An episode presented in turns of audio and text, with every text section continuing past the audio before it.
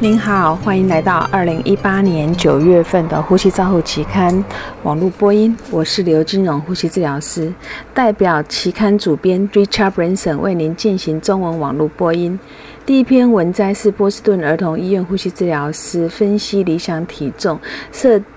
设定儿科病人潮气容积的问题。他们比较3种不同的理想体重的计算方式，结果发现理想体重和实际体重之间的存在了重大的临床的差异，而这些差异在肥胖受试者差异更大。所以 Rehada 跟 Turner 在评论强调，儿童肥胖盛行是今天一个重要的问题，值得注意。第二篇文摘是由 Boldersor 等人在实验室研究高频震荡与呼吸功之间的关系，结果显示高频震荡频率在加强时呼吸功的主要的参数。 Smallwood 跟DiBrasi 在评论中建议将这些实验室的研究用在临床相关连结起来。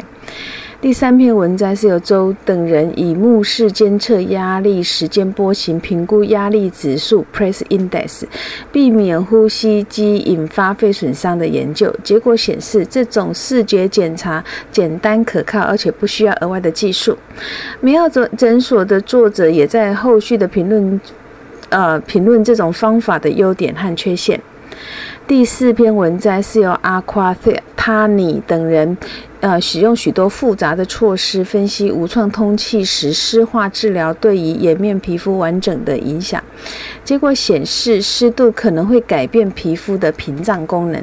这项研究只是针对健康的志愿者，需要临床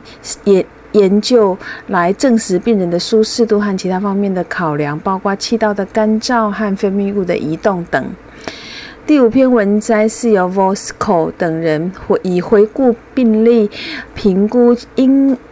儿和儿童气管内管的位置，结果发现病例记录和插管后的胸部 X 光的气管内管的位置有很大的差异。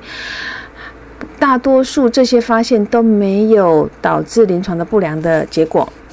第6篇文摘是由 DiBrasi 等人去以模拟肺模型比较新型设计的气管内管和标准气管内管置放和固定，结果显示这2个气管内管之间的性能差异很小。重点是这种新型的设计的气管内管主要是在减少意外拔管，但是本研究并没有针对这一方面做评估。第7篇文摘是由沙汉在模型和健康志愿者评估新型的吸药辅助器，并用喷射雾化器和网塞雾化器对药物输送的影响，结果显示吸药辅助器并用网塞雾化器的药物输入比T型管多。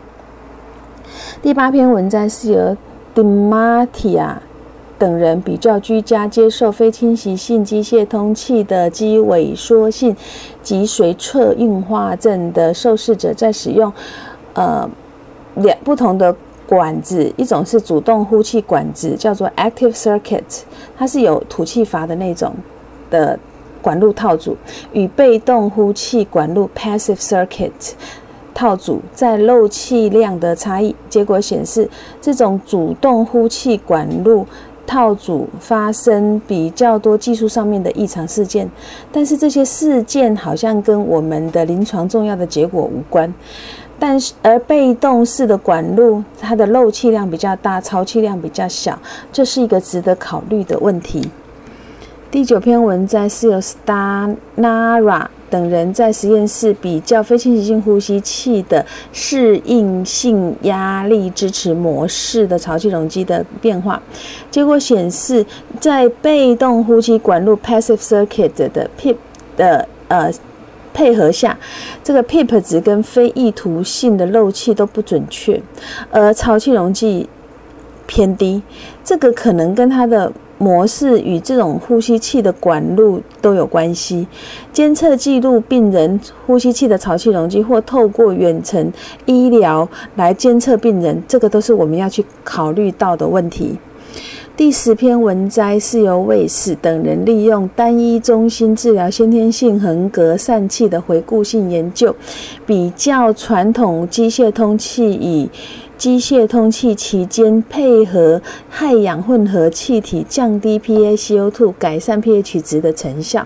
结果显示它与允许高碳酸血症相结合。最近也证实它的一些负面的影响。为了确保 Helios 的作用，需要进行一些前瞻性的临床对照性的研究。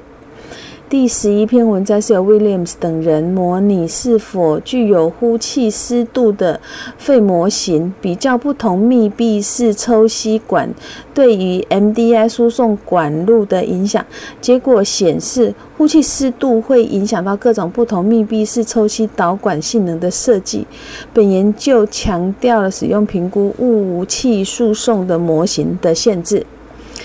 今年的新境界的研讨会是以 ECMO 的角色为主。近年来，由于 ECMO 的安全性和简单性的操作的进步，导致 ECMO 在心脏血管和呼吸疾病系统迅速的普遍被使用。本系列论文描述了一些新的技术 ECMO 在高碳酸血症呼吸衰竭中的应用，以及 ECMO 促进肺保护的效果。这些论文是明确的评论，但是必须考虑到它在挽救肺损伤在严重的 ARDS 的试验当中。在该试验发现，使用 ECMO 作为挽救治疗疗法的时候，使用 ECMO 和传统通气期间的60天的死亡率是没有显著的差异。以上是2018年9月份的《呼吸照会》期刊中文网播，由中国医药大学附设医院呼吸治疗科刘金荣呼吸治疗师翻译与播音，朱嘉诚呼吸治疗师的修稿与审稿。如果您想进一步的了解原文的内容或过去的议题，请您上美国呼吸照护期刊网站 www.rcjournal.com。 您也可以借由网络的订阅自动收到未来的网络播音的议题。谢谢您的参与，再见。